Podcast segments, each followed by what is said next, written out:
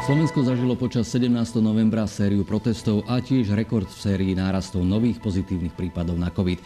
Dnešné štvrtkové udalosti budú reflektovať aj na tieto fakty. Vítajte pri diári.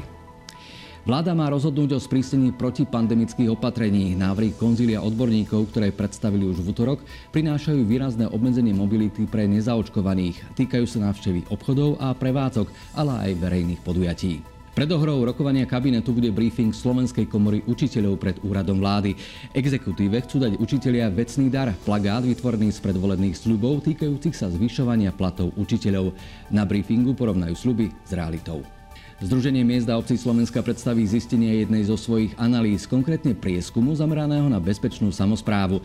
Veľa napovie aj názov tlačovej konferencie, ktorá sa uskutoční v Žiline. Mestá potrebujú záchytky a krajské samozprávy kamerové systémy. Rokujú viaceré mestské zastupiteľstvá, napríklad v Nitre či v hlavnom meste.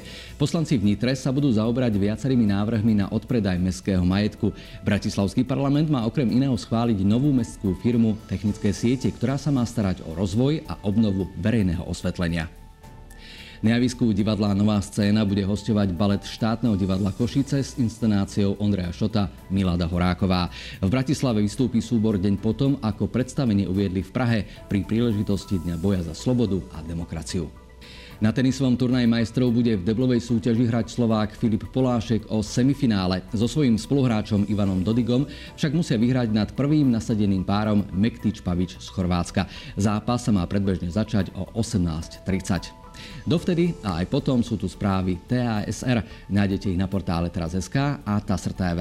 Pekný deň.